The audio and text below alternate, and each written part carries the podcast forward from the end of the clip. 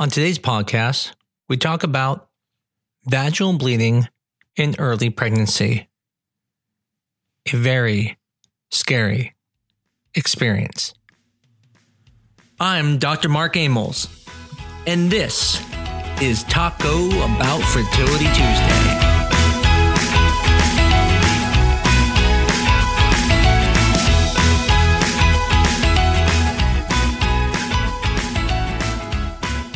I remember when my wife and I found we were pregnant. We were so happy. Yeah, we were so scared. We put the only embryos we had in us. And we knew if something happened, that was it. We're done. And when she had that bleeding, we were very scared. We ran down to the hospital and we wanted to make sure everything was fine and everything looked good and, and we felt we felt good but i'm not gonna lie that entire pregnancy i was always scared to death. I was always sure something would go wrong because i thought how could we be this lucky? See the thing is most people aren't gonna understand this. This episode is for people with infertility if you can get pregnant easy, or you haven't had multiple miscarriages before, vaginal bleeding in early pregnancy is just a thing. I hear people say all the time, oh, yeah, it's normal. Oh, my friend happened and she did fine. Because if the only thing you need to do to have another kid is watch a little chocolate and some wine, then it's not that hard to get there. But for some of us, it's not only hard, but sometimes we get one shot. And when you see that bleeding in your mind, you already think it's over. I even find OB doctors still don't appreciate the fear that people with infertility have when they have vaginal bleeding. Many times patients will be written off or told, oh, don't worry, that's normal. But the problem is, it doesn't matter if it's normal in some women. It doesn't matter that other women have done fine. At that moment, you just want to know is my baby okay? What I want to discuss today are a true understanding of what causes vaginal bleeding. Because in reality, most of the time, it isn't due to something wrong with the pregnancy, even though in our minds, it's 100% the pregnancy. But after listening tonight, you may have more security that it isn't the baby, or at least keeping you a little more sane, as I remember my wife and I weren't when we first had our bleeding. So hopefully, this will help some people if they ever encounter this extremely scary experience and hopefully everything turns out okay. So, the first thing I think is important to understand is where can bleeding come from? And essentially, bleeding can come from about six places. First, you have the cervix, the vagina, the uterine environment. You can have things like polyps in them. You can have cervical polyps, vaginal polyps. All of those can cause bleeding. Second, you have the uterus. The uterus has the endometrial lining that sheds every month. That causes bleeding, but obviously not expected in pregnancy. You can have bleeding from the placenta, which is where you have like a subchorionic hemorrhage. You can have ectopics, where there's bleeding in the tube and it's coming out now the vagina.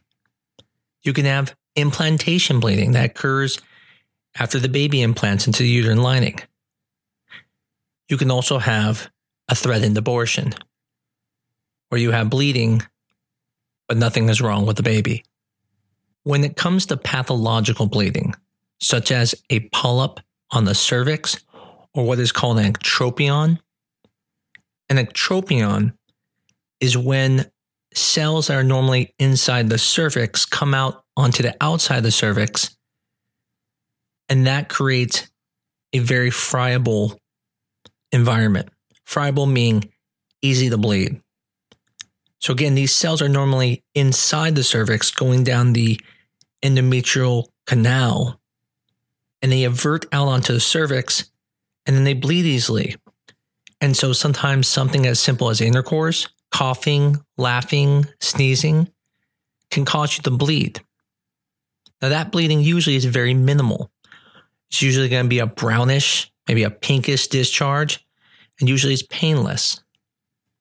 When you think of an ectopic, you should be thinking of having pain, heavy bleeding, bleeding that's going to cover more than a panty liner. Usually it's going to be bright red bleeding. When we talk about a subchorionic hemorrhage, again, this is going to be more bleeding than a panty liner could hold. Usually it's going to be a bright red bleeding and it almost looks like a period. It's extremely scary. Now, what's really important to understand is why do we see bleeding when something's wrong with the baby? Because clearly it makes sense that there's a polyp, if there's this ectropion, if there's an ectopic, those forms of bleeding make sense. Why do you bleed when the baby has a problem? Why do you have bleeding when the baby stops growing? And the reason why is because what causes a woman's uterus to bleed, even naturally every month, is the withdrawal of progesterone. So every month you ovulate, and when you ovulate, you then make progesterone. And that, that cyst called a corpus luteum sticks around for two weeks. And if you get pregnant, it will stay. But if you don't, it goes away and you get your period. But when you get pregnant, the placenta cells will send out a hormone called HCG. HCG mimics a hormone called LH, luteinizing hormone. So the baby rescues the corpus luteum. So instead of it collapsing and you getting your period, it keeps it around and makes it keep making progesterone. Now the thing is, is that if something happens to the baby, then that LH is going to drop again, LH mimicking HCG, and that's going to then lower progesterone, which will then lead to vaginal bleeding due to the withdrawal of the progesterone. So, why is that important? It's important because when you do a fresh transfer, or if you get pregnant with, let's say, an intrauterine insemination or naturally, then you know the baby is giving the HCG to keep the progesterone around. So anytime you see bleeding, it is more concerning than seeing bleeding when you do a frozen embryo transfer where you're providing all the progesterone and you're not expecting the HCG to make progesterone because you didn't ovulate. You never made a corpus luteum, so you're never going to make progesterone naturally. So when you have bleeding with a natural pregnancy, again, not a frozen transfer, then all bleeding can theoretically be from the baby. Doesn't mean it's going to be. And most of the time it won't. And we'll go over those different types of bleeding. But the point is, there's a possibility. However, with a frozen embryo transfer, there is no HCG keeping the corpus luteum alive, which means even if the baby failed and stopped growing, you wouldn't have a single drop of blood because you were never depending on the baby to keep the progesterone around. You were taking progesterone injections. And so when we talk about these different types of bleeding, I'm going to talk about the difference between when it's natural or frozen embryo transfer because with a frozen embryo transfer, I almost never worry about bleeding because I know the bleeding doesn't represent the baby. Whereas in a natural cycle, the bleeding can represent the baby because the baby is producing the HCG that's keeping the progesterone around. So, when should you be nervous? I would break bleeding into four different types of bleeding. The first two are usually going to be painless and are very minimal bleeding. When I say minimal, I mean wearing a panty liner you would only have a few drops or some spots. The first one is when you get that brownish, kind of pinkish discharge when you wipe. This is one of the most common calls I get, and this is almost never worrisome. And the reason why is because what that brownish color is, is that you probably had a small bleed at the cervix, and then that mixed with vaginal leukorrhea, and that made that brownish color. This is never worrisome. And if anything was negative, it was purely a coincidence. So I feel you can feel very comfortable with this type of discharge, regardless if it was a natural or a frozen embryo transfer. Now, the second one you'll see is bright red bleeding, and it's going to be mild again. So we're talking a panty liner. You're not seeing heavy bleeding. You couldn't even fill a whole panty liner, but it's bright red. This is something bleeding actively. And usually, this is going to be due to cervical bleeding. Now, in a natural transfer, it's a little more scary because it could be the beginning of a threatened abortion. What a threatened abortion means, just in case you don't know that, is anytime you have bleeding during pregnancy. And if it gets worse, then that could have been the beginning of something worse. In a frozen embryo transfer, it usually is almost always cervical bleeding because you don't have a drop in HCG, so you'll never see this kind of rise in the growth of the bleeding. It's either going to be minimal or a bunch. But in the natural cycle, you can start to get that buildup. But again, most of the time, nothing to worry about. The third case is probably one of the more scary cases, but usually things go well. And that's when you get a painless gush of blood, usually with clots. Now, regardless if you're in a natural cycle or a frozen transfer, this is most likely a subchorionic hemorrhage. Now, these do have a low chance of miscarriage, but they are very scary because the amount of bleeding is excessive. It almost looks like a period. And matter of fact, the blood clots scare people to thinking that might be the pregnancy. Never stop your medications if you have this type of bleeding because things could still be fine and stopping the medications could lead to an actual miscarriage. Now, a subchorionic hemorrhage is when there's a bleed between the placenta and the uterus. What causes these is not really known. It's something that just happens. It doesn't matter if you're laying in bed, if you're walking around, but once you have these, we recommend being a little calmer and not running and having intercourse. The last form of bleeding is painful bleeding with a period like flow with cramping. That is very concerning. Anytime you are getting cramping and having pain with heavy bleeding, there's a high concern of having a miscarriage. So let's separate these out. Let's first start with the situation you're a natural pregnancy, or you did an IUI, or a, a fresh transfer. When it comes to the four types of bleeding, the first one, the brownish pinkish discharge that's painless, never anything to worry about. If you have the bright red spotting, painless. It usually is nothing. Again, possible cervical bleeding from laughing, coughing, a probe that was placed during an ultrasound. But it theoretically could be the beginning of something worse. So it could start off with spotting and get worse. And clearly, if it's getting worse, that is more concerning. With the painless gush of blood, like we talked about the subchorionic hemorrhage, this is going to be more bleeding, more than the panty liner. Again, lower chances of miscarriage. It's not going to be high but there is more risk now.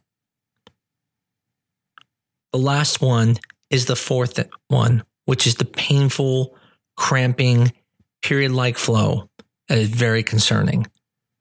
Now, in all those situations, I recommend always staying on your medications and waiting until things are verified before stopping anything. Now, in the situation of a frozen embryo transfer, things are different.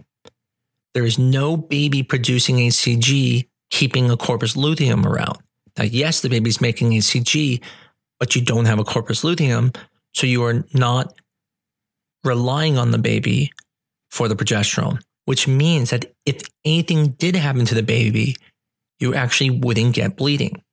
Which is why, if you do a frozen embryo transfer, you should actually be less worried when you get bleeding because it's almost never is going to represent the baby.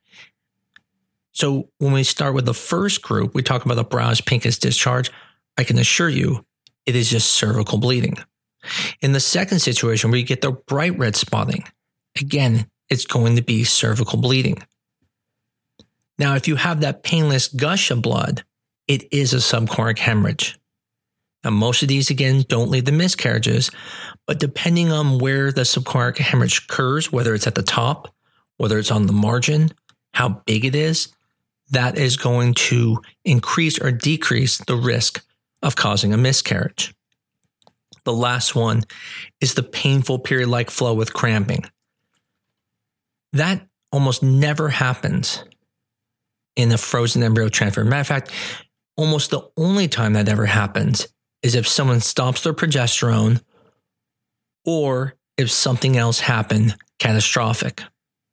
So the next question then is what do you do when this happens? I always recommend calling your fertility doctor anytime you have bleeding. And I know it may be minor, but it's still good for your peace of mind. Now, is there anything you can do? The sad answer is no. There's nothing you can really do to stop a miscarriage. There's no way to treat a subchorionic hemorrhage. But that doesn't mean you shouldn't contact someone because sometimes you may be worried when you don't need to be. And sometimes just seeing that baby on the ultrasound will give you the hope again so you won't be fearful. Another important aspect is if you are further along in the pregnancy, past six weeks, and you have Rh negative blood type, it would be important to know if you need to take a RhoGAM shot, which prevents you from becoming sensitized to the Rh positive blood type and make antibodies that would attack the next baby. In summary, most of the time when there's bleeding, things go fine. And so when you hear that, it's not someone just saying what you want to hear, it's actually true. The first two types of bleeding we talked about almost never lead to a miscarriage. The third type, the subchorionic hemorrhages, can, but still, most will end up going fine. Few will end in a miscarriage. The last one is the one to be worried about. If you're having cramping, it's scary because you might be having a miscarriage. I hope this never happens to anyone. And if it does, I hope this podcast will help you feel reassured and not as worried. And I hope when you go in for that ultrasound, everything's okay. As always, I ask if you love the podcast, please let other people know about it. Please review us on iTunes and things like that to get the word out. It's been a lot of fun for me doing these, and I plan on doing them for a long time. Please send in any type of ideas you have for podcasts to our email at tbft at newdirectionfertility.com. That's TBFT as in Talk About Fertility Tuesdays. I wish everyone a happy Taco Tuesday. Until next week, this is Talk About Fertility Tuesday.